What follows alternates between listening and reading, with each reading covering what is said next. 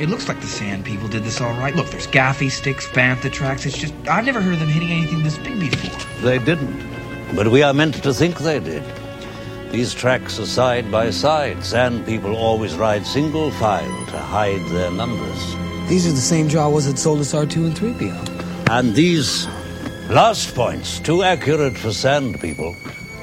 Only Imperial stormtroopers are so precise. But why would Imperial troops want to slaughter Jawas?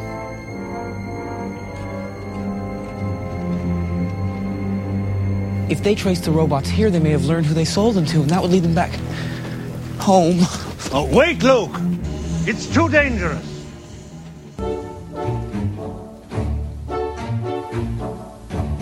Welcome, everyone from across the universe, to the Wampa's Lair podcast. Star Wars is for everyone, so pull up a chair, get comfortable, and join the conversation with your hosts, Carl LeClaire and Jason Hunt, here in the Wampa's Lair.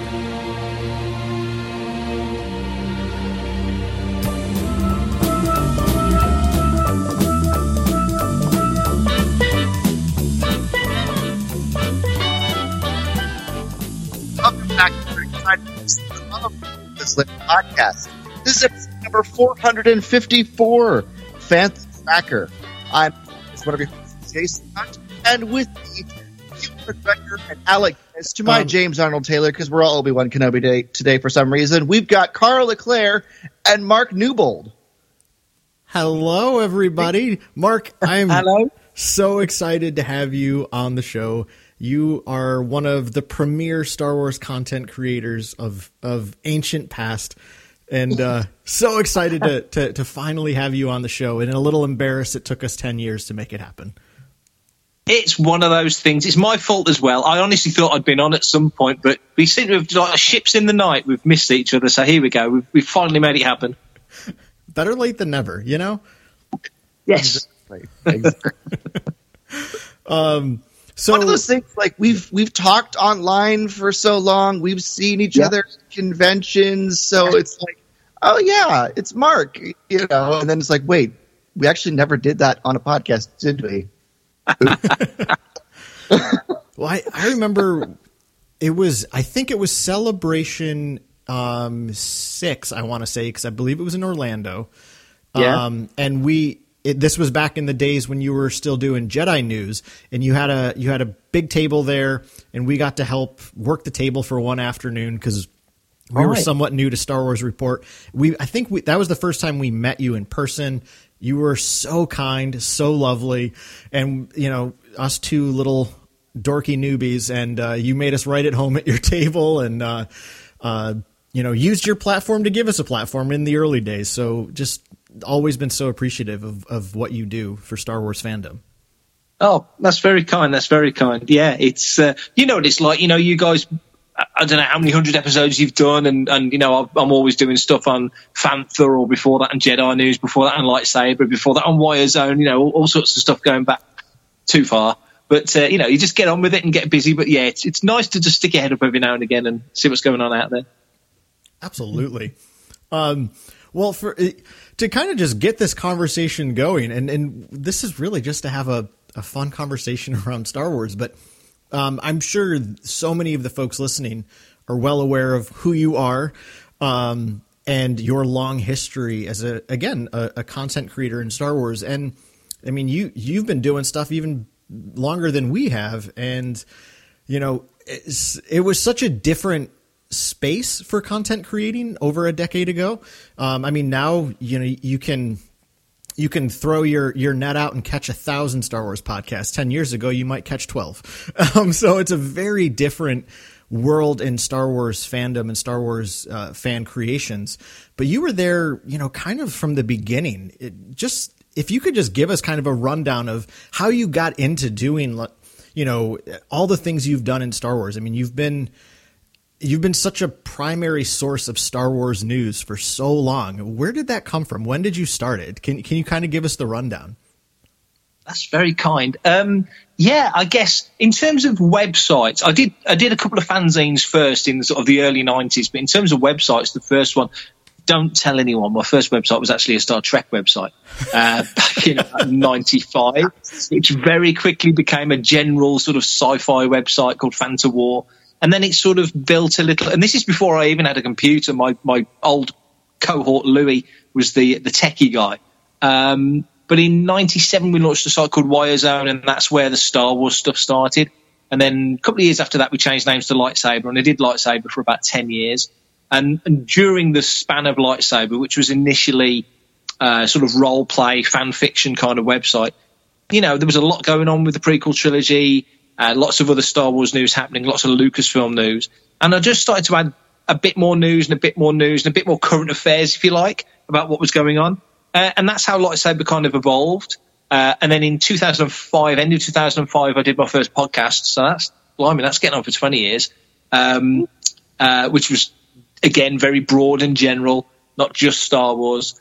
Um, but it's just built from there. I joined Jedi News in 2010, which I guess is where most people would, would sort of first really got to know my name. I'd done the Insider before then. I'd been on Stars.com before then and a few other bits. But I, I guess, you know, to the broader world, like, you know, Jedi News was, was uh, quite a big deal back then. Um, and did that for seven years. And then four and a half years ago, um, me and a couple of the other guys launched Fantha Tracks, which is, uh, which has been huge fun and uh, really enjoyable. But yeah, it's it's just getting out there and getting the news and talking to other folks like yourselves. And I, I just love the buzz of being in this, this, especially this side of the fandom. Like you, you said, we're content creator. It's it's that sort of group of fans who are all looking at things from a slightly different angle, but we're all pulling stuff out of it to you know to share elsewhere. And I do really enjoy that part of it okay, I do have I do have to say something. Uh, Mark has been doing this since before computers, apparently, because he you did something called a fanzine. What? Yeah, I, that's not a. That's before my time. What is a fanzine for any of our younger listeners? Very good point. It basically it's basically a self-published magazine. So we did we did two issues of something called Fanta War, which was Fantasy Warehouse. So my friend Louis was was the sort of the lead of all this back in the day, and was trying to build up a little brand, if you want to call it that. And so we did. Uh, Uh, really, it was like you know four sides of A4 stapled together with a cover sort of thing. Uh, and and just did a couple of issues. But the second issue, the thing that really at the time it sounds so quaint now, and it really is kind of quaint now. But we we went to a convention uh, down in London called UCAC, which was the UK Comic Art Convention in, I think it was 94, I'd like to say. And we handed out copies. We probably only had about 30 printed. We handed out copies of this magazine. And in the back of the magazine, at the time, this is so weird. I was wearing a biker's jacket with Bettie Page painted on the back of the jacket. And in the back of the back of this magazine, I said, if anybody spots this tall guy in a Bettie Page uh, biker's jacket, come over and say hi and we'd left a few sort of by the door and a few on tables as we walked around. And somebody came over and said, "Hi, Mark." And it was the very first time I ever got noticed or spotted for like pretty much anything uh, of note, uh, which was nothing because it was just like say hi to the big guy in the in the in the leather jacket sort of thing. But that just that just gave us both such a buzz that well, for them to know that I was the guy in the in the Bettie Page leather jacket, they must have picked up the magazine. So that means they must have read it. So we've actually got readers now and it just felt like a big deal. But as I say, Louis was the techie guy. This is before Word. This was when if you wanted to type the letter A, you would type zero one and B was zero two. It was that kind of antiquated, really early doors sort of computer stuff. And that's how we we basically did the site. You know, you couldn't put images in it because it just couldn't hold images. It was just so ancient. Um, and now I guess look back, it's nearly wow where are we now? 2000, yes, nearly 30 years ago. That's frightening. I wish I hadn't thought that now. Uh, but, but, yes, it was a very different world, very different world. Way to bring that up right away, Jason. Um, Mark, how old are you? No, I'm kidding. But oh my goodness. Well, so, so, well, Mark, you are um, obviously you are a child of the original era, right? I mean, you grew up. Um, did, did you see A New Hope when you were a child? Yeah, yeah, very lucky. It was it was only to my best recollection, and, and I've thought this for years. I'm pretty sure I'm correct. The very first film I saw was Benji. No, tell a lie. The very first film I saw was 101 Dalmatians. Then it was Benji. And then thankfully, I wasn't just forever going to only see films starring dogs. So I saw Star Wars, which, if you count Chewbacca, I guess is kind of not a million miles away. But yeah, um, yeah, my dad took me to see A New Hope. And the very first scene I ever saw was the Han versus Greedo scene because we turned up late. Um, so everyone remembers the Star Destroyer coming in as their first sort of moving image of Star Wars. Mine is Han and Greedo uh, having their little face off. And thankfully, the usherette was wonderful. She said, "Look, I know you guys came in late." So she let us stay for the for the next showing. And I'm sure she wouldn't have kicked us out if we'd have watched the whole thing again. But my dad, being my dad's, when we got to the Han and Greedo scene, went, "You've already seen this. Come on." Then we went home. So six-year-old me was kind of heartbroken that I never got to see it twice or once and a half. But uh, hey ho, yeah. But they, yeah, I did. I was very lucky. I did see Star Wars uh, on the big screen for the first time. Yeah. Wild. And and it premiered later in England than it did in the states, right? Yeah, it did. Yeah, 27th of December we got it in, in London. It was just two screens in London. I think it was Leicester Square and the Dominion down in London. A lot of people here say, I saw it in 77. They didn't. They saw it in 78. I mean, it didn't really reach anywhere outside of London until sort of January, February of 78. I think I saw it in the Easter. So I would have just been about six when, when Star Wars came out there, or, there or thereabouts. Um, but yeah, it, just like the States, it, it took it completely took over everything. And you know, you guys had stuff that was, you know, the thing to watch back in the day. In the states, it was Wonder Woman, Incredible Hulk, Bionic Man, that sort of stuff. Over here, Doctor Who, Blake Seven, the real cheap, shonky, wobbly set stuff. So very easy for Star Wars to blow everything else out the water. um, well, uh, so, I mean, th- Star Wars has been a part of your life for so long. Then, I mean, if you saw this at six years old, um, at what point, you know, what sounds like those fanzines were your kind of early foray into Star Wars creative mode.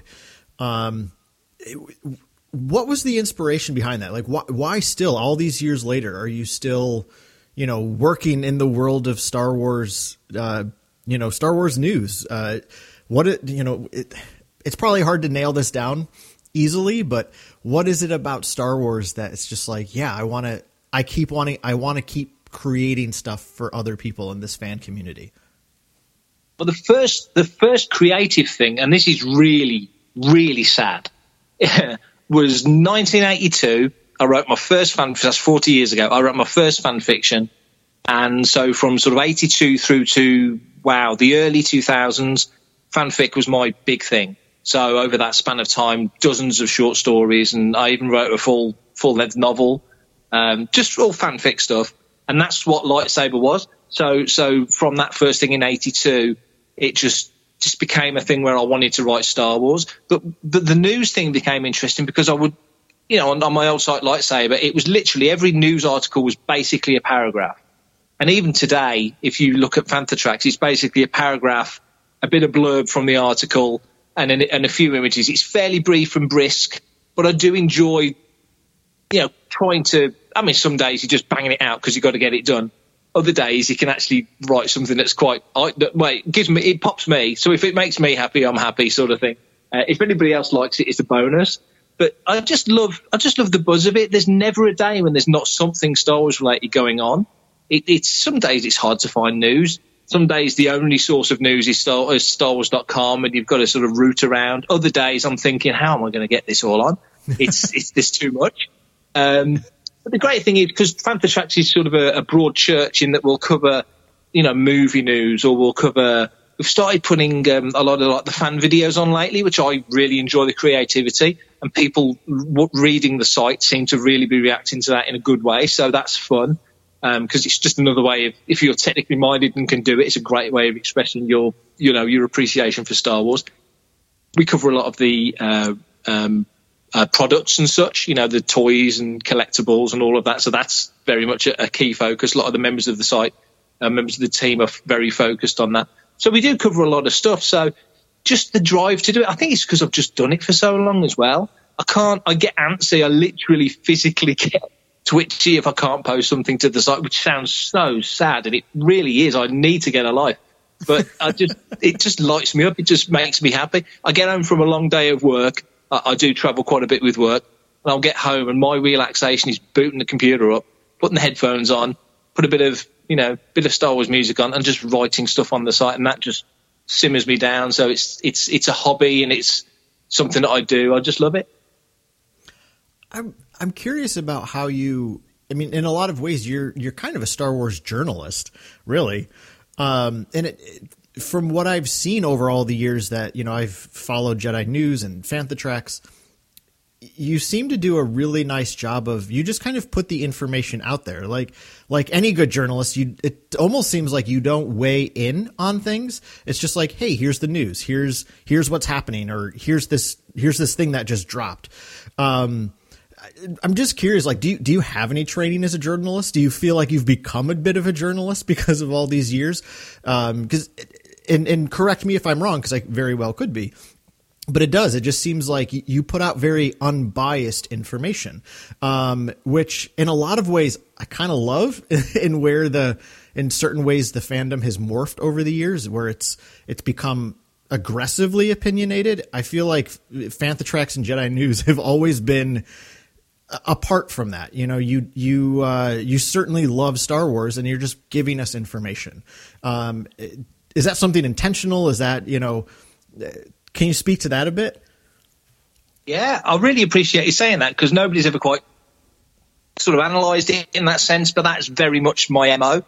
Um, that that like I think like news should be anyway. I, mean, I mean, general real world news is that you should present the facts as best as you can and say, you know, here you go, world, figure this one out. You know, some will swing left, some will swing right, some will love it, some will hate it, whatever just try and put the facts out there as as, as honestly as you can. Um, and for me, I think I think I think for me, yeah, there's a lot of egos in. I'm not just Star Wars in any endeavor, in any fandom, in any thing that people do. And I know I I've got opinions about plenty of things, but I I think I don't know maybe maybe here we go maybe it's because I'm a little bit older. I don't know, just a, older than others. Let's say I don't know. I just think if you've got nothing nice to say, don't say anything. So if there's particularly negative stuff, or if there's something that I'm not a mad fan of, but I think that still needs to be on the site, I'll post it and I'll I'll I'll post it as cleanly and as as unbiased as I possibly can. But you, I, I, would like to think you certainly know when I love something. So if anybody's read any of our reviews of uh, From the Desert Comes a Stranger, I would imagine there's love bites on your neck after reading that because we absolutely adored it you know, um, and certainly on making tracks on the podcast that we do uh, every week, myself and Mark Mulcaster every Tuesday. Um, well, we, on a Wednesday we do a reaction chat now, which is like as, as near as we can to the release of the episode, just talking about it, and uh, that's where we just cut loose and yeah, we love it, or not so keen on that, and we're a little bit more because it's because it's more verbal, because it's more us. I think mm-hmm. for me, um, I, yeah, I, I, post most of the stuff on Fantha Tracks, certainly in terms of the front page news stuff. But I'm I'm not Fantha Tracks. Fantha Tracks is me and Matt and Brian and Mark and probably a dozen other people, and I don't speak for all of them. So I'm trying to be as as as it, yeah, certainly you're reading Mark's write up, but I'm trying to speak for us as a whole. And we all do have slightly different opinions. Some of us will, for example, that last episode, some loved it, some were like, yeah, it's good. Others didn't like that. No, should be about this, should be about that. So, so people have different opinions. So I do try and keep it as, as, uh, as, yeah, unbiased as possible. So I appreciate you picking up on that because, yeah, that is definitely something I've tried to do. Yeah, well, I mean, I it, I feel like it the your the space you've created is such an oasis, especially in a lot of the current climate around Star Wars fandom. And I, I don't mean to be negative about all of Star Wars fandom, but there is a very aggressive um, space now, unfortunately. And it's just nice to, you know, go to places like Fantha Tracks where it's just like, oh, cool, here's a great piece of news. That's that's news to me, and I don't have to deal with, you know, a massive ego trying to tell me what to think about it. It's just here it is, and then I get to consume it and I get to think about it for myself. So I know, maybe that's just the difference of the fact that you're from the UK. I mean, American journalism has become quite disgusting in the last 30 years. Um, so I don't know, maybe, maybe the UK is just uh, a little more unbiased in the way it reports facts. Um, but uh, We're just we're, we're just the same as everywhere else. We've we've got, we've got all that horrible stuff here as well. I just I just think with Star Wars, it's because it's so many people's safe place, if you like. It's it's it's a great place to escape to if you want to just put the, the worries of the world behind you for a few hours, or or just switch off and watch something fun. Uh, you know, Star Wars is the place to do it. And for me, I think it, it's very much from the from from your gut. My enjoyment of Star Wars you know, I got more cardio watching that episode of Boba Fett the other day than, I have in a long time.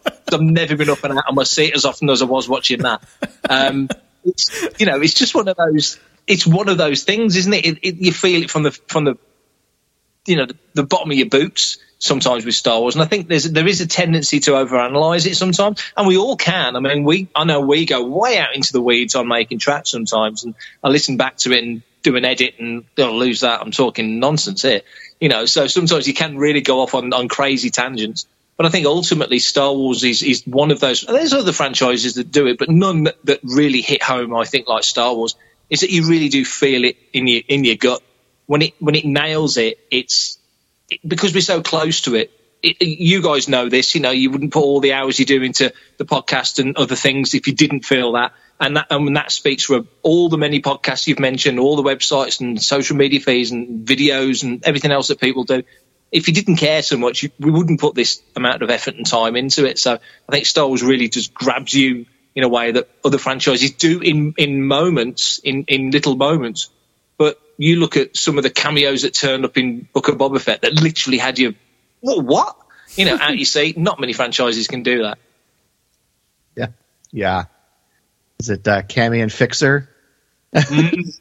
showing up at, in, in uh, Tosche Station?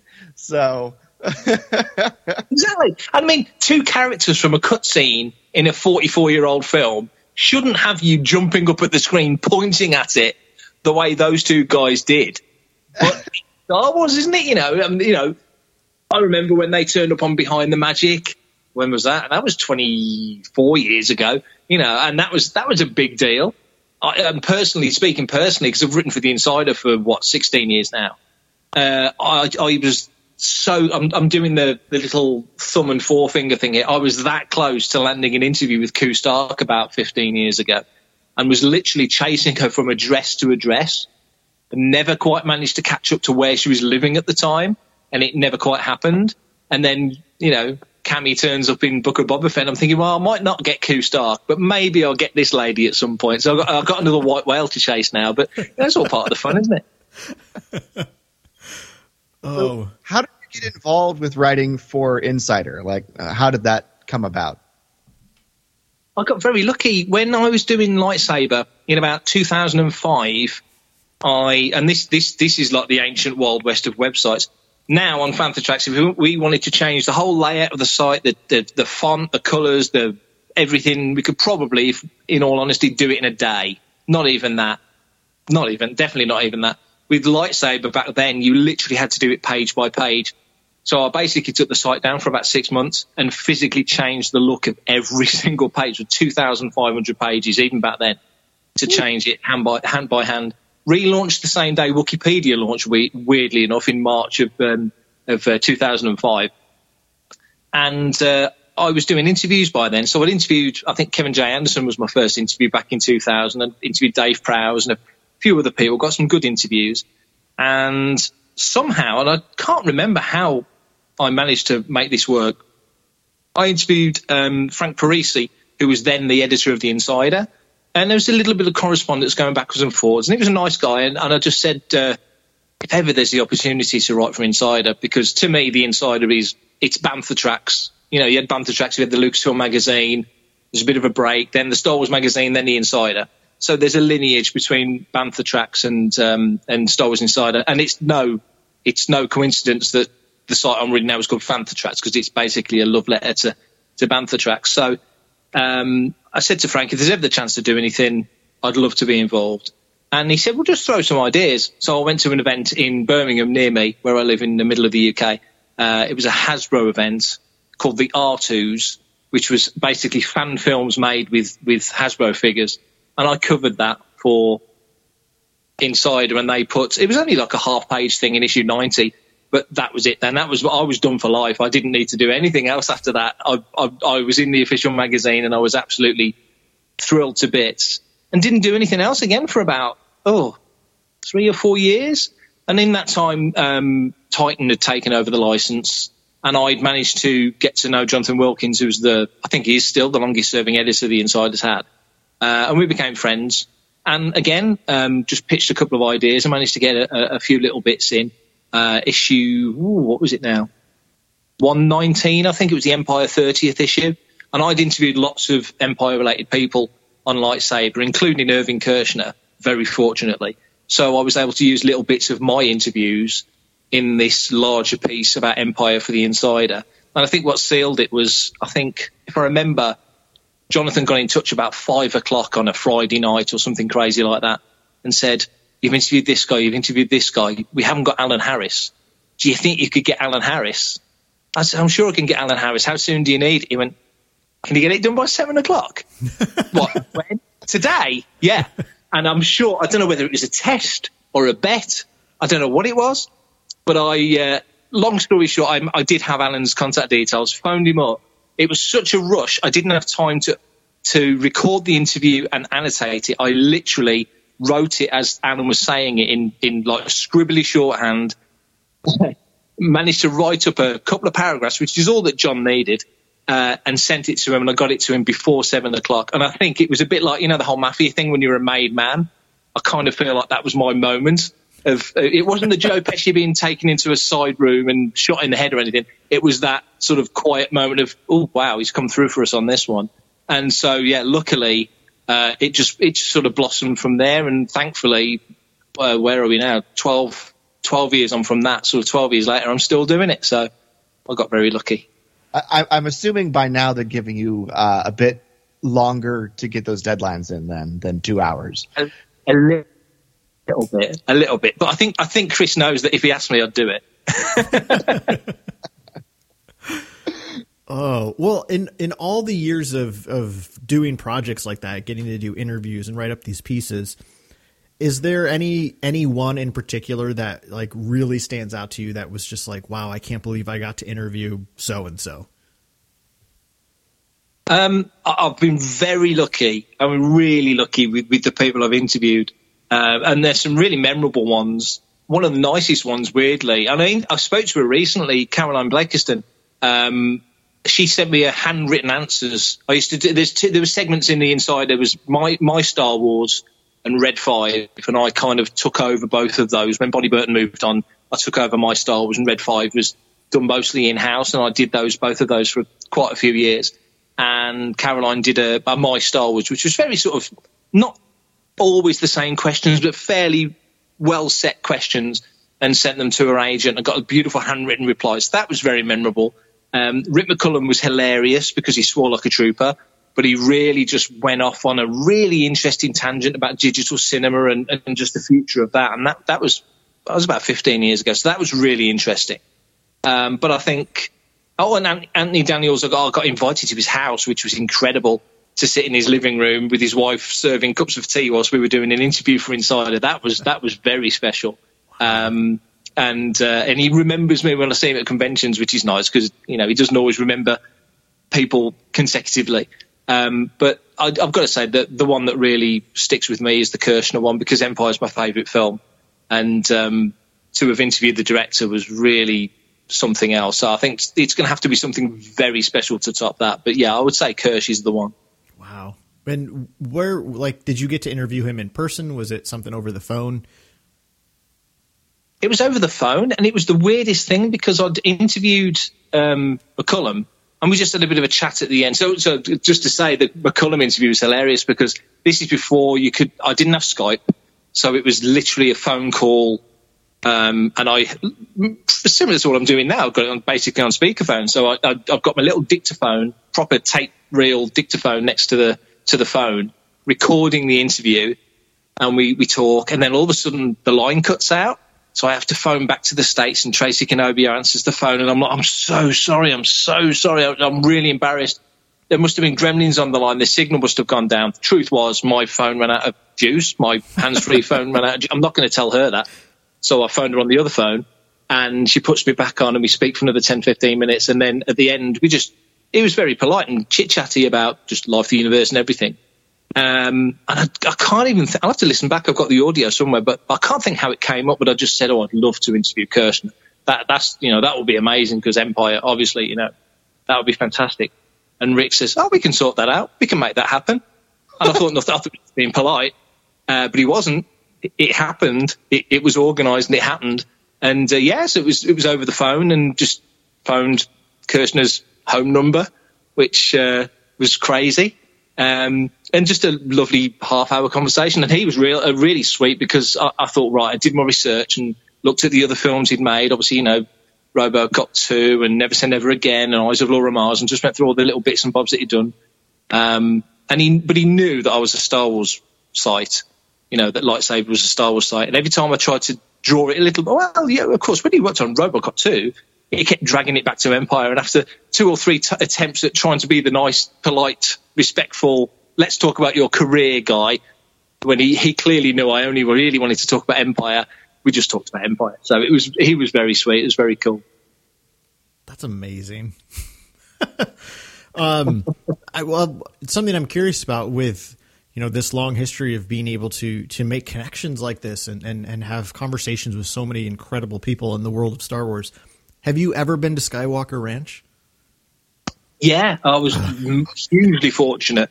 Hugely fortunate. 2013, I think it was. Um, I I've not been for a couple of years, and obviously with COVID and such, it's not even been not even been on for. I think I think I went to five Rancho Obi-Wan galas in a row, so I was very fortunate from 2013 to 2017 uh, getting over there. But the very first time I went, um, I I'd interviewed David Acord uh, from Skywalker Sound, and just sort of said, "Is there any? Is you know, if I'm over, I'm coming from the UK, I might only, I might never come again. I don't know, but is there any potential to to visit the ranch?" Um, and he was very sort of. He didn't say no. He didn't say yes. But in my mind, he didn't say no. So I thought, oh, there's a there's a potential chance, there's a possibility, and then just circumstances sort of swirled around that meant, oh, it was possible. And basically, when you visit any of these kind of places, like if you go to the Presidio, you essentially need somebody to be your host. Um, and David was wonderful in that he was our host, myself and James from Jedi News, and and took us around the ranch and gave us a tour, and we ended up having lunch there, and it was incredible. And but I've I've told this story before, but one person I'm, I won't be able to thank enough for giving me this advice was Paul Bateman. Um, he was a really good pal of mine. Uh, he's, he'd been a number of times in the past, and he said, "Well, when you get there, because you might never go again, and it's nearly ten years ago, and I've never been since, so that that might be the one and only time." Uh, he said, "When you get there, when you get out the car, or when you walk up to the door, the the big house, whatever, so just take a second and take a deep breath and just take it all in. Do a 360 because it's a beautiful location." you know, it's in all the hills. You've seen the pictures. It's in all the hills. It's a lovely building and, you know, the history of the place. Just take a nice deep breath and just take it in. And it really was one of those moments where you felt like you'd hit the pause button and everything had stopped and you were just able to, you know, have a little look around. Uh, and I'll, I'll, I'll never be able to thank him enough for that. It was one of my, obviously one of those sort of top, top moments. Uh, and it was fantastic. The only downside was that David uh, took a photograph of me and James, and it's the worst photograph in the history of photographs. He took it like he took it from the floor looking up, and I'm I'm hefty of chin, so I, I look ridiculous. It's just the most horrible photograph ever. I don't I don't think I've even still got it. I'm kind of glad if that if they if that picture pops up at my eulogy, I'll be heartbroken. Is it you in front of the ranch though? Yeah, Okay. the building looks amazing. Yeah. it's just me and James look terrible. So scratch out from the record books. Wow, And what like what beautiful advice from from uh, Paul Bateman though to just Yeah. invite you to take the moment to to breathe it in. And neither of neither Jason nor I have, have ever had the luxury of, of visiting Skywalker Ranch, and I don't think we'll ever get that luxury, unfortunately. Um, but we did we did a uh, trip to California a couple years back to do kind of a Star Wars pil- pilgrimage. So of course we did Presidio, um, and then we drove up and we drove down Lucas Valley Road. So we we drove by the entrance, so we got to see the gate. But of course, you can't see the house from, you know, without driving in. Um, yeah. But still, just being in that space, and I remember Jason and I were we were driving, you know, through the hills. We just pulled off the side of the street at one point, and we, even though we couldn't see Skywalker Ranch, we knew it was just there, and it was yeah. just like this magical experience. And uh, yeah. I, I for one, definitely just felt like this creative force just overtake me, and, and, just it's like, yes, I love Star Wars so much, and we're in the space where so much of it was birthed from. I mean, really, all of Star Wars came from that space, except the except A New Hope, really. Um, I guess, I guess, kind of Empire, but. Um, but yeah, I mean, it was just such a wonderful, magical moment. I, I, I just can't imagine what it must have been like to step out of the car and be right in front of the main house. Yeah, surreal. It's the intangibles, I think, with Star Wars, isn't it? You know, the way you describe that is so true.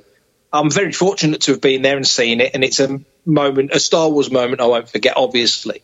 But but I think, and I don't want to downplay it, but I think even if even if it had been the same experience as yourself, I think just being in that region, just knowing it's there, I totally get what you mean. It, it's it's something. It's hard to describe as well. So you were, you said it really well because I try and explain it to people who, who aren't necessarily Star Wars fans.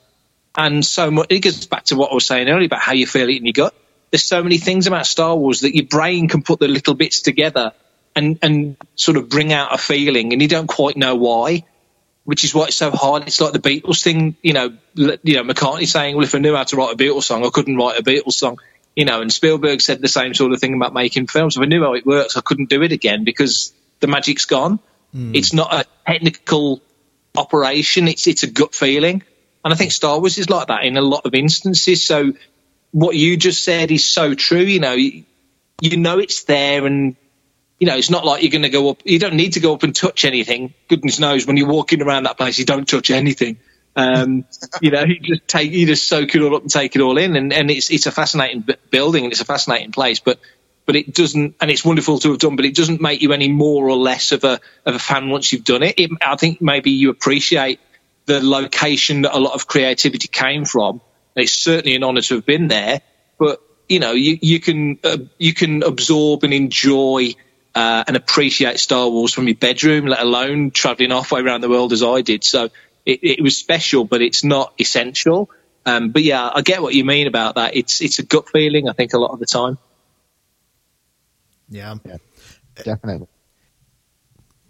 Um, so, oh, go ahead. Sorry, Jason. I mean, I, I don't know. I was going to ask if you had any more specific questions about, uh, you know, the new stuff, because otherwise we've got some fun stuff that we always like to ask our guests once they're on the show. Uh, you have anything else, Carl, that you want to? No, no, no, no.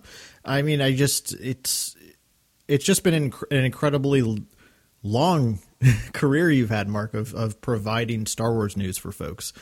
Um, and I don't know. I mean, I think you're just your story as a a fan who decided on your own time again to just create things, and the amount of doors that it opened for you. Um, I think that's something that's so wonderful about being a Star Wars creator, and I think all of us have all of us who've you know whether we have a podcast or a website or a social media presence um, I think the folks that really put a lot into it also get something out of it.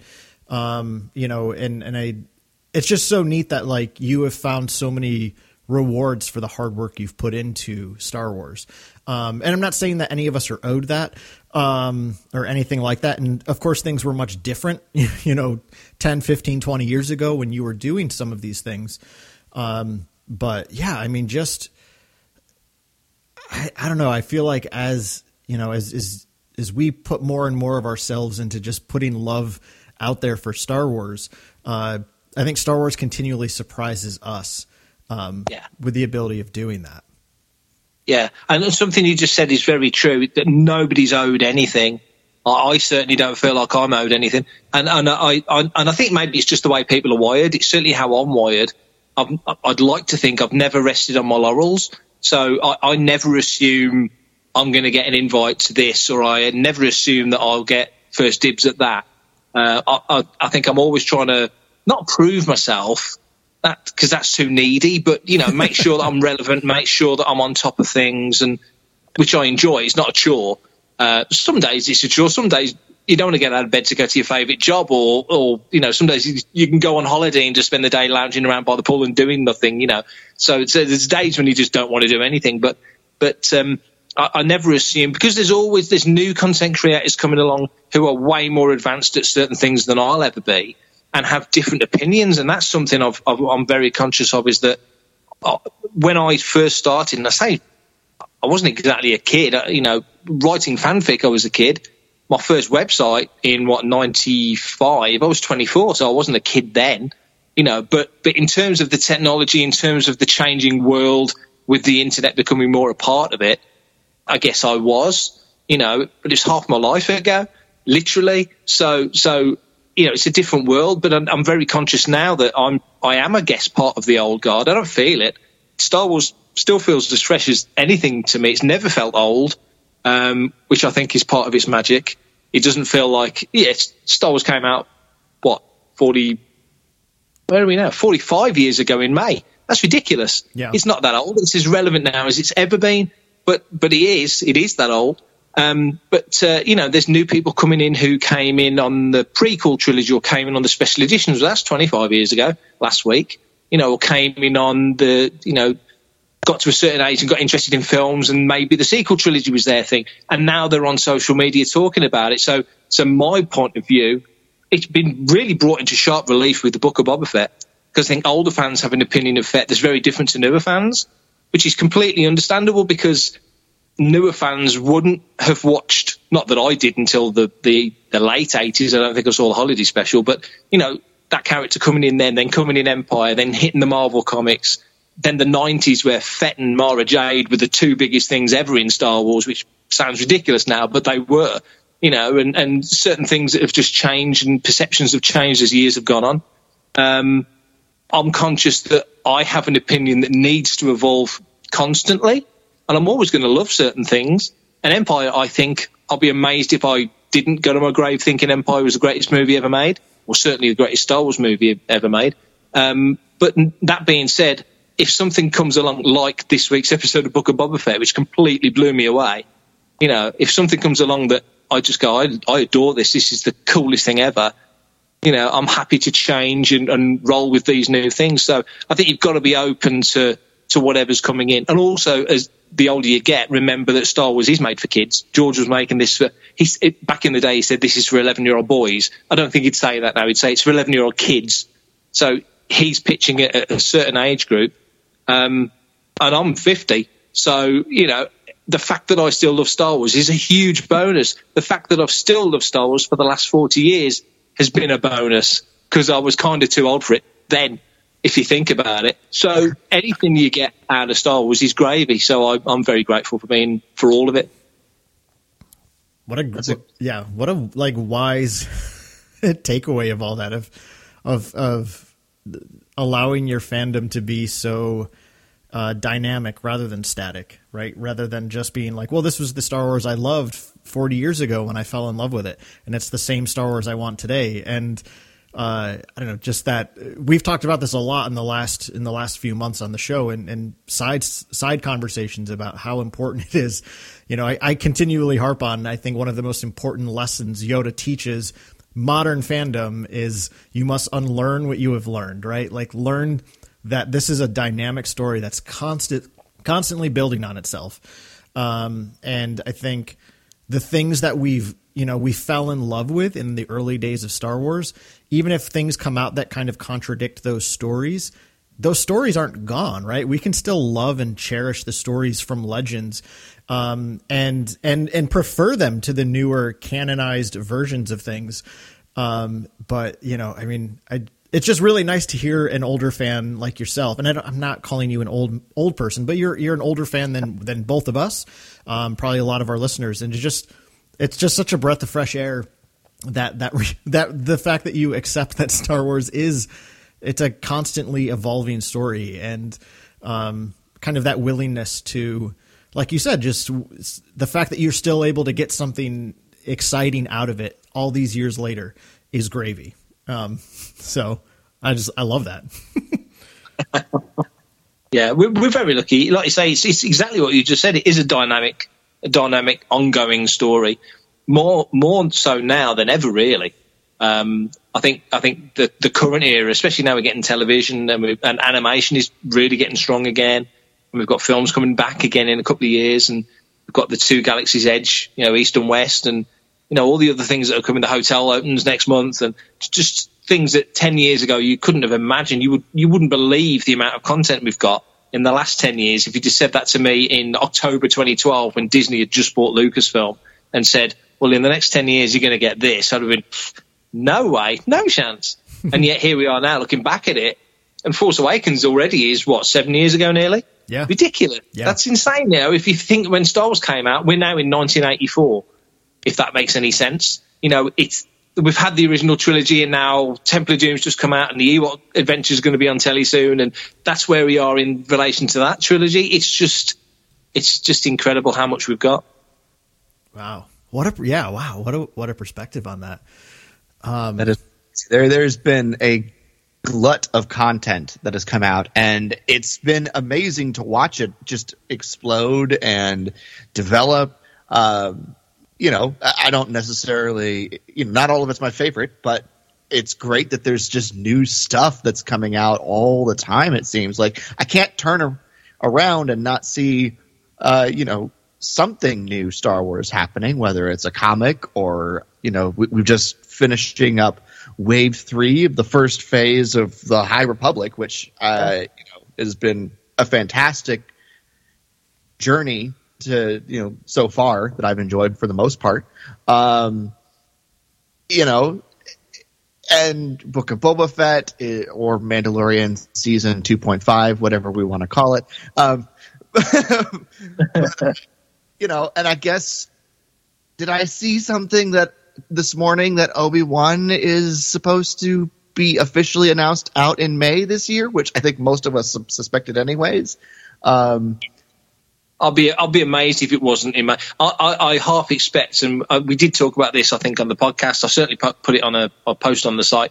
If uh, last year when season two of Mando finished, and they put the little teaser for Book of Boba Fett, which apparently Lucasfilm did without telling Disney. I don't know how true that is. I kind of hope it's true. I really hope that's true because that's ballsy. I, I think I really would like to think that's true. It was something I read. No, no definite proof on that, but I think that'd be really cool if it was.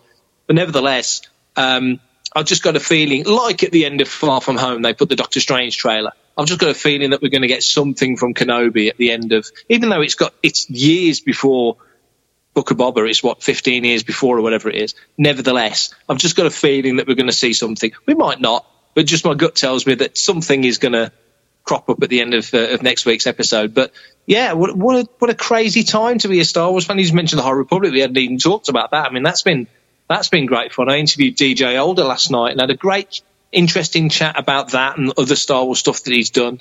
And you can hear the excitement and energy in him as a creator, uh, you know, a, a fiction creator and such. And it, does seem to be, and then, like you say, there's so much negativity and it's so draining and so boring. You know, if you want to moan about it, you know, I mean, I get, I get, I've said this before, I get that people can be rigid and fixed in their opinions and views. And if you, if you've got no interest in it, you wouldn't even moan about it. You just move on to something else. So it is kind of twistedly coming from a place of of affection. But by the same token, why not just turn that energy into something good? You know, do something positive, write something, or do an article on something, or just create something. It just feels sometimes like the, the negativity is monetized in certain arenas, and and that's so oh so draining and boring, and I, I just switch off to that now. Um, and sometimes there's opinions that are perfectly valid. That yeah, I get where you're coming from, but it's just the way that it's put across. So I do I do sort of um, I miss. Yeah, I guess you know mid two thousands was a great fun time. After after Sith came out, before the Clone Wars, Star Wars had the blogs. They were huge fun back in the day, where you could throw a thought idea out there and somebody would come along and answer it and go, "Oh well, you're incorrect. It's actually the oh okay." You know, and people would have a proper friendly discourse. But as you say now, it's quite intense. Um, but uh, nevertheless, if there wasn't all this content, the one percent that's moaning, or however many percent it is, the other 99% that are absolutely loving it, getting kids into it, old fans coming back into it, keeping people like me happy. You know, it's a win-win, really. Fantastic. Yeah, you're you're so right right about that. You know, um, yeah, there's eh, the you know the amount of disdain from certain corners of fandom about like Disney Star Wars, right? Like, oh, Disney is screwing it all up. They're you know this, that, or the other thing. You know, check the box of what they want to complain about. But you think about you know what Star where Star Wars was in 2012 um, before George sold it to Disney. You know, I mean, you had the Clone Wars, but that was really it. I mean, Star Wars, as far as being like a pop culture phenomena, was pretty dormant. Um, so, you know, when George purposely chose Disney, um, you know, and Kathy Kennedy to run Lucasfilm, all decisions he made, even though some knuckleheads can't seem to understand that. Um, you know, he was setting it up for a future. He wanted it to be something that lived far beyond him. And he chose where he thought was the best space to do that. Now, I have not loved everything that's come from Disney Star Wars, but I have loved the fact that Star Wars is so alive in a way that it wasn't, you know, 10 years ago.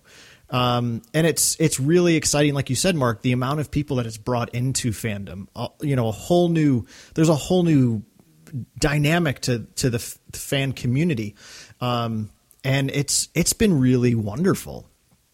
Um, a, Absolutely. Yeah. a, a quick question I had for you actually about this, um, and again, like just th- calling on your wisdom of all the years of being a, a, a in, involved in this world. I'm curious what it's been like. What was it like 25 years ago 30 years ago, building a fan community as opposed to now, right? Again, we have the advantage of social media and everybody's got, almost everybody's got a cell phone in their pocket, right? It's so easy to communicate and build a sense of Star Wars community. How does that compare to maybe those, those early days, um, you know, insofar as building that sense of community? So different, it's almost not even worth comparing, really. I think because I was a real luddite when it came to technology, and still am for the most part. Um, I think social media has helped certainly uh, with with the internet just becoming a part of daily life now. It's it's become much easier to to contact people, interact with people. You and me wouldn't have had this conversation 20 years ago, let's say, because the the, the access we've got to each other would be completely different, totally different, you know, and then the ways, the means of recording it and the means of capturing the conversations and then broadcasting it out to the world would be just so hard and difficult. It, it wouldn't be an immediate thing, certainly. So it would have been very difficult. And certainly when I started Lightsaber, me and Louis back in 99 or rebranded to Lightsaber in 99, that felt like a huge leap from what we'd done before.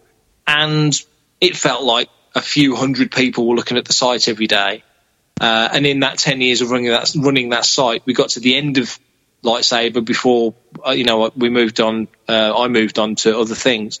And we were getting like a million hits a year. So, you know, the, the site grew incredibly in that, in that time span, which was crazy. But even then, even up to 2009, you, you just got Twitter and you just got Facebook and uh, I remember setting up a, a, a, lightsaber Facebook group, and by then I was interacting more with people. But but 20 plus years ago, it was trying to find people's email addresses, and and that was the main method of communication. And there were chat rooms and there were chat groups and and places you could go. I never went to a huge amount of those, so it's weird in that it feels like the first 10 years of really doing regular stuff online was apart from my immediate group, it was a bit like it was a bit like you know I've, I've said this before. When you were a kid, the playground, literally at school break, playground was the internet because they were the only people that you could really talk to, to talk to about Star Wars. They might as well have been the whole universe because you weren't talking to anybody beyond them. And now you're on the internet, and I could put out some outlandish tweet this evening with a thought and opinion about Star Wars and be cancelled by the morning. So, you know, the whole world could read it. Uh, it's just so different. It's it's crazy the difference between now and then. And I sometimes wish that I'd been able. I mean, I didn't know what was out there because again, the internet then and the internet now are so different. It was the wild wild west then. There wasn't a Google. Search engines weren't what they are now. You had to really know where to go. And it feels like physical magazines were still the way of sort of pointing you in the right direction. Uh, very much more of an American thing as well back then than it was a UK thing. So I was very much an outlier in the earlier days. Um, and, and again, like I say, you know, joining Jedi News was a great thing for the UK. Jedi News was the big site, uh, and the profile was there. And I was doing stuff on BBC Radio, and we were getting doing bits on television and such. And that's sort of just built along over the years to when I launched Fantha Tracks with Matt and Brian. Uh, it, it was a platform to push on and, and, make it bigger and make it better and hopefully more refined and, and just keep uh, making it, uh, you know, a better project, if you like. But yeah, it was so different back then. It really was different. Well, I, I, I can't imagine the the whiplash you must feel sometimes. You know, looking back uh, at at how things have changed over you know over the way you've communicated over the years, like with with fandom and stuff. That's that's insane to think about. Yeah. You don't notice it as it's changing. That's the thing. It's like anything. You look back and go, "Wow, how did we? How did we do things back? How did we do it five years ago? How did we do it ten years ago?" You look at what's at hand now, and it seems so easy. But uh, and, and as I say, you have to be a lot more cautious now in what you say. You still get your opinions out there, nobody has to think the same thing. Um, but sometimes, you know, it's the way you put it out there, the way that you express yourself is the big key, I think. Um, but, but, that's the world. The world has changed. It's not just Star Wars fandom. It's, it's the world has changed. But, um, and that's not a bad thing either. Um, you know, sometimes it, it, doesn't hurt to think about what you're saying before you say it sort of thing. But, um, in terms of Star Wars, yeah, it's, it's a vastly different world now. Well, Mark, we it's funny we had these we had these questions we were going to ask you if if we didn't have anything to talk about, but uh, that has not been the case, which I love. Um, so something I want to ask you, um, kind of as we start to to wrap things up. I'm curious, what sort of Star Wars stories did you love early in your fandom? What were the kinds of Star Wars stories that lit you up? And what are the Star Wars stories today that continue to do that for you? Um, I'm a Han Solo guy, so anything, anything Han, Chewie, Falcon, smuggling, underworld, that's always been the stuff that really grabbed me. I just love the the pace of it and the action and the adventure. So Star Wars Weekly, we got Star Wars Weekly here in the UK. Obviously, you guys have the monthlies, but um, and we we've gone through periods of having monthlies and weeklies and such, but now it's monthlies. Um, back then, just getting those comics and and just chewing through it in no time at all, and knowing now I'll read a comic and we'll appreciate the hell out of it. But I know I'll probably only ever read a comic once, maybe twice, review it on the site, and, and that's in a black bag, boarded and gone forever, probably. Never touch it again. But back then, when I used to get my Star Wars Weekly, I knew from Wednesday to Wednesday that thing would get read 20 times. So, so anything that's evocative of that sort of period is very attractive to me. But also the variety. I like it when they do something that's a bit different and looks at Star Wars from a different angle. So I'm looking forward to this Halcyon Legacy comic because again, that's that's something a little bit different. Whole Republic's interesting. It's it's familiar ground. It's you know Jedi and and obviously you know it's got that prequel vibe about it. But but again, it's two centuries before, and Phase Two goes 150 years before that. So I'm really interested in seeing how they play that because it is a different tone, even though it's the same sort of building blocks. It's a, it's a different tone. But I think I'm always going to come back to, for me, in terms of the Star, Star Wars novels and such, um, it's that original Brian Daley Han Solo trilogy. I just love the the freeness that those characters had to just travel around the galaxy, doing a bit of work here, doing a bit of work there, getting into trouble, moving on. You know, the Lando books did it similar, but not quite the same. The Daley books were just so brilliantly written uh, and so evocative. And I feel like there's a lot of the DNA of those books seeped into other things. Um, yeah, that's that's kind of where my heart lies. Uh, even today, you know, stories that sort of touch on that even today. Yeah, kind of that that adventure of the week feel, if you will. Yeah. Yeah, right. I, Yeah. yeah. That's. I mean, I've I've still never read the Lando books that Brian Daley wrote, um, but I've read the Han Solo trilogy he wrote a few times, um, and they still still to this day hold up well. Like they are just fun adventure books. Um, and the fact that they all came out before Empire even was in theaters. I mean, Brian Daley Yeah. really seems to understand the character of Han Solo, and um, something we've talked about uh, on on end for the years we've been doing the podcast is our Jason and my mutual love for the the radio dramas, which of course Brian Daley wrote. Um, I mean, the the A New Hope and Empire Strikes Back radio dramas are probably two of my most beloved projects in Star Wars, like be it books, movies, anything. Like I would rank the A New Hope and Empire radio dramas towards like my you know easily within my top ten things from all of Star Wars. Um, the only reason I leave Return of the Jedi out is not to slam it, but just Empire and A New Hope were so good, and Return of the Jedi was fine, but it just didn't didn't quite capture the same thing. But it came out a bit later, and it was also being written by when sadly Brian Daley was dying. Um, so, but uh, yeah, I mean, I that's so cool that you know that that that adventure of the week type thing is is your Star Wars flavor. Um, and it seems like Book of Boba Fett is kind of doing that, right? Obviously, there are folks, and I've, I'm guilty of making this complaint too, of like, I thought this was the Book of Boba Fett. Why is it Mandalorian? um, but it it really has that feel of like the adventure of the week, the story of the week.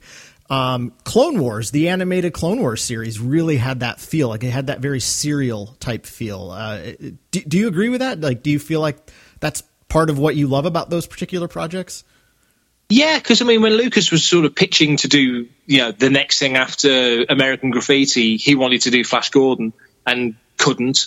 You know, King Features wouldn't let him have the rights. So, oh, okay, I'll, I'll go and write my own Flash Gordon essentially, and I'll magpie bits from here, there, and everywhere, which of course he did, uh, and made his own thing out of it. Still from the best as you do. Um, but yeah, it's it was yeah that Flash Gordon thing was loved by Lucas for a reason, and and he he sort of transferred the vibe and the feel of that weekly cliffhanger Republic serial thing, which of course Clone Wars did really well. Uh, you know, he takes a bit of that. He was a petrol head, so he takes his love of speed and puts that into as many things as he could. And of course, technology was his friend in that respect. He couldn't do the pod race back in the 80s. He could do it in the 90s. So, you know, there's all these things. That's why, he, you know, we think he would have loved some of the last couple of episodes of Book of Boba Fett because, you know, the, the pace of that N1 fighter and just the feel of it, you know, it was just to- totally Lucas, just totally Lucas. So, yeah, I think you're right. I, I do like that it's a huge galaxy. This is this is what frustrates me sometimes. Is there is there is a sense sometimes that there's only hundred people in the galaxy that have ever left their own planet, and they all know each other. it's kind of fun from a story point of view, but and and it would be boring if Han never met Lando again, or Boba Fett never encountered Luke again, or whatever it may be. That's not going to work. You've got to contrive reasons why they bump into each other. But but by the same token, yes, I mean I've said this before. I think if there's know if there's hundred percent of the galaxy, I would say ninety eight percent have never left the home planet. And it's only 2% of people living in the Star Wars galaxy that ever travel to any significant degree. Most people live their lives not like we do on Earth, kind of similar. They, they, they do their own thing. They're living here. They've got all the technology that, that they've got in anywhere else in the galaxy to let greater or lesser degrees. But my, my vibe is that most people pretty much stay where they are. The, the warriors and the soldiers and the Jedi and the smugglers, they're the 2% that are getting out there and traveling and, and, you know, flying around because it's a massive galaxy. And, you know, you do the maths, how many worlds are populated, how many worlds are, you know, busy, how many worlds are fairly quiet. Like, you know, you look at Tatooine, it's a fairly quiet planet. Jakku's a fairly quiet planet. Most of these worlds have not got a huge amount going on, but there's people living there just cracking on with their lives. So in that logic, with that logic, and that's totally my head headcanon, which means it's probably completely wrong. Um, I'm sure Pablo Hidalgo will tell me it's way more than 2% or whatever it would be if, if anybody would ever think to do the maths. Not that they would, why would you? But, you know, uh, I think then you can kind of think, well, yeah, okay, yeah, Han Solo's going to bump into this guy numerous times at certain spaceports. There's a massive galaxy, so, you know, I want to see stories where people are traveling around, and I like the sense of geography. I'm a bit of a map head. I love the, the galaxy map. So I, I love the sense of, you know, traveling from the corporate sector, sort of top right of the map all the way down to Dagobah, which is like bottom left of the map, you know, and just traveling around and seeing things and, you know, experiencing the differences between the different section, sections of the galaxy. You know, the mid rim's a bit more sort of middle class, you know, the outer rim's really rough and ready frontier land, which came across great in Book of Boba this week. Get to the interior and it's Coruscant and worlds like that that are busy and industrious. There's a sense of geography and I love that as well. It's you, you've mentioned the the latest episode of Book of Boba Fett multiple times uh, today. How crazy is it that we get an animated character, character who's created for the Clone Wars, uh, and all of a sudden he's walking live action down the you know the main thoroughfare of a little western town on Tatooine. How crazy is that? I know, I know. This episode was just. I mean, getting Ahsoka last last you know last season of Mando was a similar thing. You know, mm-hmm. this amazing character out of animation turns up for real, and then now you get Cad Bane, and and just the way it was done, and the fact is Corey Burton doing the voice again, which was really cool. You know, and just all the little elements that. I mean, there were so many. I mean, I, am still raving about this episode now. So many things in last week's and this week's episodes. So they've, they've, they've actually done it. They've actually. They've, is that Ahsoka leaning by that tree? Is that Luke? I mean, the way they did the Luke effect this this uh, episode. Not that the the visuals for him in season two Mando weren't incredible, and clearly more than enough to blow people's minds.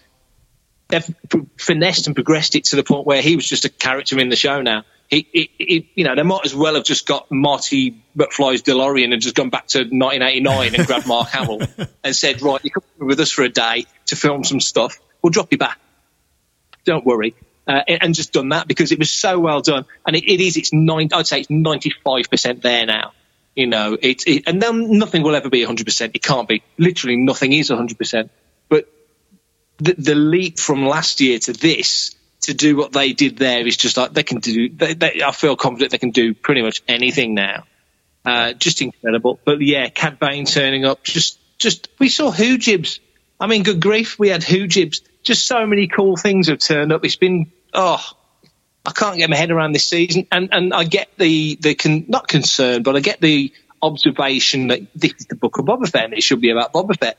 But like my co-host Mark said I'm Making Tracks, and he said it so well, it's Star Wars, the book of Boba Fett.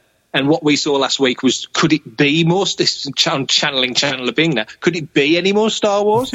you know, it's the most Star Wars thing ever. You've just seen Luke training Grogu with Ahsoka standing by watching, and a Mandalorian turns up in an N1 Naboo fight. It's like you could, it, you wouldn't.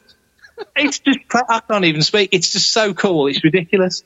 You you put all of those things in the same. You know, you tell anybody five years ago, just just five years mm. ago, that all of these things are going to be in this in one episode of a Star Wars TV show, and they would look at you like you've gone crazy. There's no way that's going to happen. It did, and it's absolutely brilliant, and it works, and I love it. Um, yeah, it, it's it's bonkers. It's absolute yeah. bonkers. But yeah. good word. yeah. Ah, I'm freaking ama- amazed by it. But yeah, it, it's it's funny. You know, in 1980, you had a little green gremlin in a swamp training Luke Skywalker, and now in 2022, you've got Luke Skywalker training a little green gremlin yeah. in a forest. Yeah. Um, there's there's some sort of like weird rhyming poet poetry about that. Oh yeah. it's beautiful synergy. You're absolutely right, and, and and and not that it matters because you know he sold the company and he's happily retired and he's he's a happy bunny and he's doing his own thing and God bless him. But I'd love to know what Lucas thinks of this. I really would genuinely love to know what he thought when, presuming he's seen it. I'm assuming he's seen it. You know, when he saw this, when he just sort of nods appreciatively and yeah, yeah, I like that. You know, that's my that's my impression is that he would, you know, because there's so many touchstones in that episode and so many respectful nods. And and we all love. I mean, we all know when fan service is being fan service, and I think sometimes that phrase is over egged because sometimes it is just logical, smart use of certain things.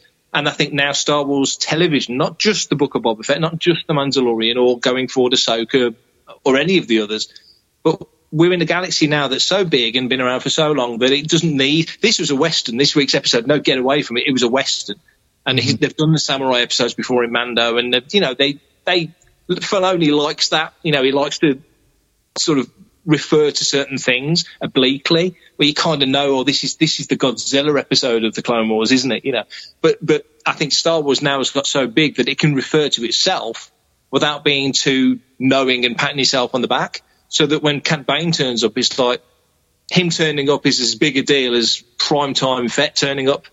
You know, pre Sarlacc swallowed Fett turning up. And this is a very different Boba Fett. So it's just an interesting angle on all of these things. And the one thing that, I took away from this episode, as much as anything else, was when was when Cobb Vanth, and, and Cad Bane are having the, the face off, and that great little exchange between the two of them.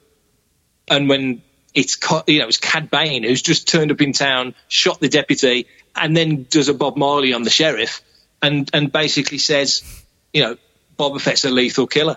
He worked for the Empire, and this is coming from this guy who's we've seen him in the Clone Wars, we've seen him in all the other shows, we've seen him in Bad Batch, you know, and he's saying that to Vanth. So there's there's reasons why characters are still, you know, Fett's legacy, even though we never saw all of that legacy. Darth Vader brought Boba Fett in and had him on the bridge of the executor in Empire Strikes Back. It wasn't it wasn't Jango's reputation that brought him to Vader. It was Fett's reputation. Just because we haven't seen it doesn't mean he didn't earn it. And I think now that reputation is still sort of simmering. He's maybe not as well known as he used to because it's weird how short memories there are in the Star Wars galaxy. People have completely forgot about Jedi and the Force by the time of the Force Awakens, and that's only 30 years on. So or, or, maybe a little bit more than that. But you know, it's not that long ago. We we we remember things that happened in the 18th century, let alone 50 years ago. 50 years ago, the Beatles were releasing records for goodness sake. So you know, uh, it's it's a weird galaxy. But yeah, uh, I'm rambling now. I, I, was so thrilled with that episode. I think uh, as a a collective force, I think most fandom was super yeah. thrilled and. Um, yeah, I, I mean, I, I certainly loved it. I the the scene between Cobb Vanth and Cad Bane, I think is one of the best scenes in Star Wars. Like, period. Not just not just the Book of Boba Fett, not just the TV shows. I, including the movies. That showdown, I mean, it is such pure Western. Um, and the thing that I've noticed the most about both Mandalorian and now Book of Boba Fett is how much they both have me just going back to read other Star Wars stories that I that I've loved. Um, yeah. Just kind of by comparison. Um, so I'm actually just for the fun of it.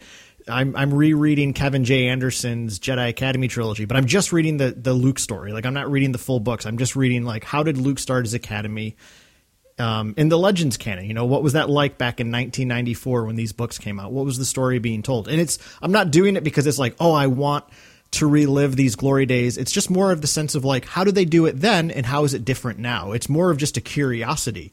Um, when Mandalorian Chapter 2 came out, I, have never liked the Jawas as much as I did in that episode. So I went back to my old Tales of Mos Eisley book and read the, the tale of the Jawa just because I wanted another Jawa story and and that's something I'm I'm loving that they do is is there's just such a plethora and wealth of Star Wars stories that have existed for all these years, and I think that these new stories are also shining light on them, and I think. Uh, from my my limited experiences of doing this in the last couple of years, most of those old legend stories, in my opinion, when you read them now, a lot of them don't hold up. Again, in my opinion, so I really like that they're kind of nodding to the, these things that have happened, but they're telling them in more compelling ways. Um, yeah. So yeah, I, I, I love where Star Wars is taking us. Yeah, I agree with that. Yeah, uh, the the nineties, especially the nineties, was I think it's almost a friend of mine, Dave Tree, who used to be my co-host on Making Tracks, uh, runs an amazing vintage Star Wars collectors uh, event called Farthest From three times a year down on the south coast. But he always refers to the 90s as like almost the forgotten decade of Star Wars. Uh, and it kind of is when you think, you know, Dark Horse really went nuts in the 90s and through to the 2000s with their content and Bantam and Del Rey with the books. And, you know, there was so much Star Wars content in the 90s pre, well, pre special editions and certainly pre prequels. Um, but it, it was very, it felt very 90s, if that makes sense. The, the, the best source material was the West End Games source books kind of feel. Um, and I'm not knocking West End games because I love West End games. I still play D6 WEG now, but but you know you look at it now and it's got a very very different tone to what we get today.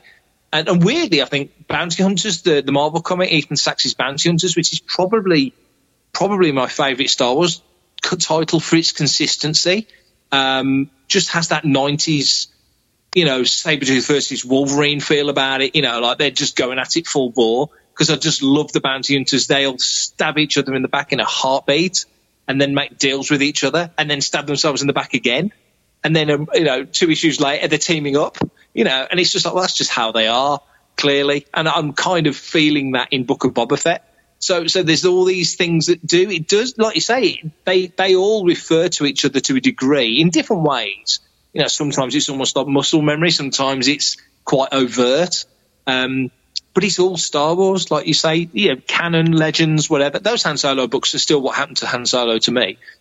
You know, just because they're not told in legends, oh, sorry, just because they've not been told in canon doesn't mean a very close version didn't happen in in canon. And we'll see it someday. Do you know what I mean? It's it's yeah. all still part of the character to me. So you love them all. They're all, all still there. Yeah, that's a great point. Uh, well, Mark, this has been such a, a fun conversation, and uh, I even just want to point out how fun it has been to like. The, so we are recording this on a weekend because we are spanning three time time zones right now, which is great. Again, just speaking to the the the like the breadth of where Star Wars fandom can reach. Um, I really appreciate you making the time to come on the show and coordinate with two other time zones that are very different from your own. Um, but before we wrap up, Jason, is there any last last questions you want to pose to Mark? Oh man, I I mean, we we always like to ask, and I feel like we've got the answers to these questions um, through the conversation. But I just want to just want to make sure and clarify uh, we always like to ask guests on the show, what's your favorite Star Wars movie and who's your favorite Star Wars character? Um, I think we got Empire a few times in there, and I'm guessing it's Han Solo. Um, you go on, yeah, yeah. um, just it, briefly, uh, why are those your favorite uh, movie, and why is Han your favorite character? Um, I, I think anybody who saw Star Wars when it came out, or, or, or certainly if it was your first um, sort of experience with Star Wars, even if you saw it later on and you just happened to see them in the order that they came out. I think it's so charming, it's so sweet, and it totally set the stall out for everything we've had since. Obviously, it's the template in so many ways, but I think Empire was such a, and this is almost in retrospect because I've, I've told this story before, but when I saw Empire, my friend's dad was the manager of the cinema, uh, the Odeon uh, in Burton, not far from where I live, and we saw Empire. The first time I saw Empire on the big screen was as a double bill with Herbie Goes Bananas, and I loved Herbie Goes Bananas. I enjoyed Empire Strikes Back, but I loved Herbie Goes Bananas. so that's the weird nine-year-old me, um, or ten-year-old me. But uh, but uh, yeah, so so Empire kind of really grabbed me by I'd seen Jedi, and then Empire came out on video. So I had a my friend had a pirate copy of Jedi before we had a pirate copy of Empire because back then it was easier to get films pirated from cinemas than it was to get them pirated from other videos. So we saw Jedi numerous times on pirate video, like so many films we saw on pirate back then. And then Empire came out in '84 on VHS and Betamax, uh, and so I was far more weirdly far more familiar with with Jedi than I was with Empire. Uh, and by by the time Empire came out, I'm sort of 13, 14. And it is a more mature film and it's, it's still got some sweet, sweetness about it. There's some charm about it, clearly.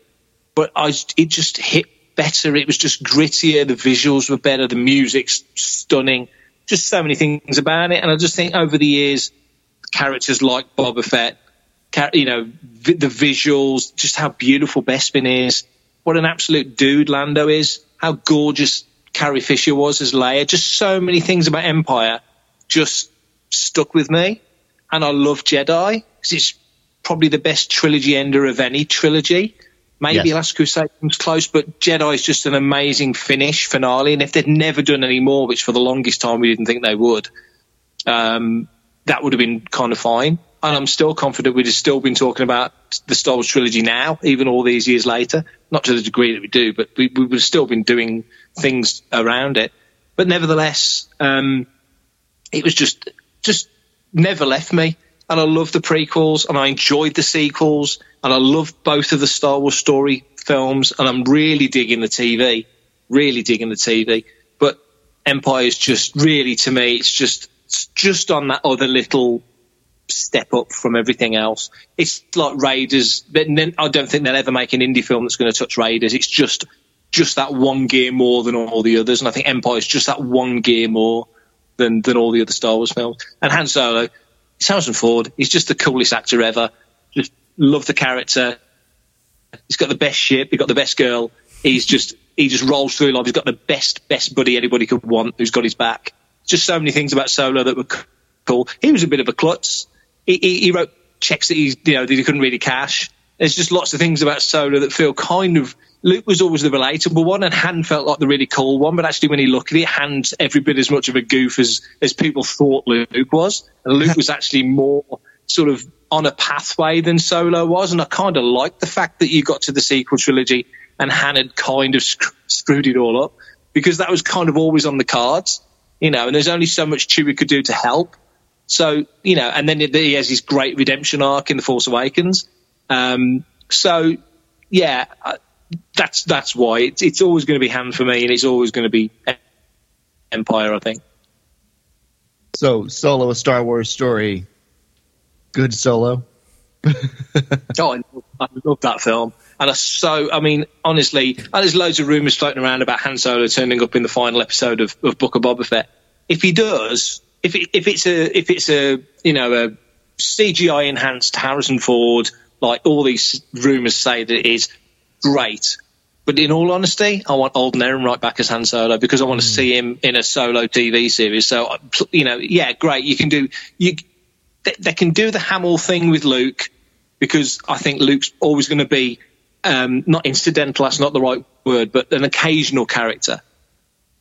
But I want Han Solo back in that time period with you know with um, Joonas back as Chewie because I want to see what happened next. I want to see Han Solo's life up to the point where he loses the Falcon and has to get the Eravana and just figure out ne- the next step and you know and recasting. I'm fine with recasting. It's great to do the visuals that they do. I love it, but I'm also conversely perfectly happy if they have to recast because I want to know what happened to the characters. You know, um, and that's really that's the that's the big thing. So yeah, yeah. Oh yeah, Solo Star Wars story is amazing. That's the love John Powell's score. It gets played pretty much daily in this house. you are two very, very big Solo and Alden Ehrenreich fans here. So yes, we, we're we're 100 percent on that on that bandwagon with you. good, good. yes, and John Powell's score is, I think, oof, I mean, I, I Jason and I did a, a series where we ranked the Star Wars soundtracks just from the movies a, a couple months ago, and both of us Yeah. had Solo in our top three. So I mean, Yeah. we mm-hmm. love that score. It's such good music. I, I think tell you, I don't know if you've heard the story that is the saddest story is that, that the score for Solo that year won, I forget the correct name of it, it's like the World Music Soundtrack Awards or some, something of that type. And, and that score won.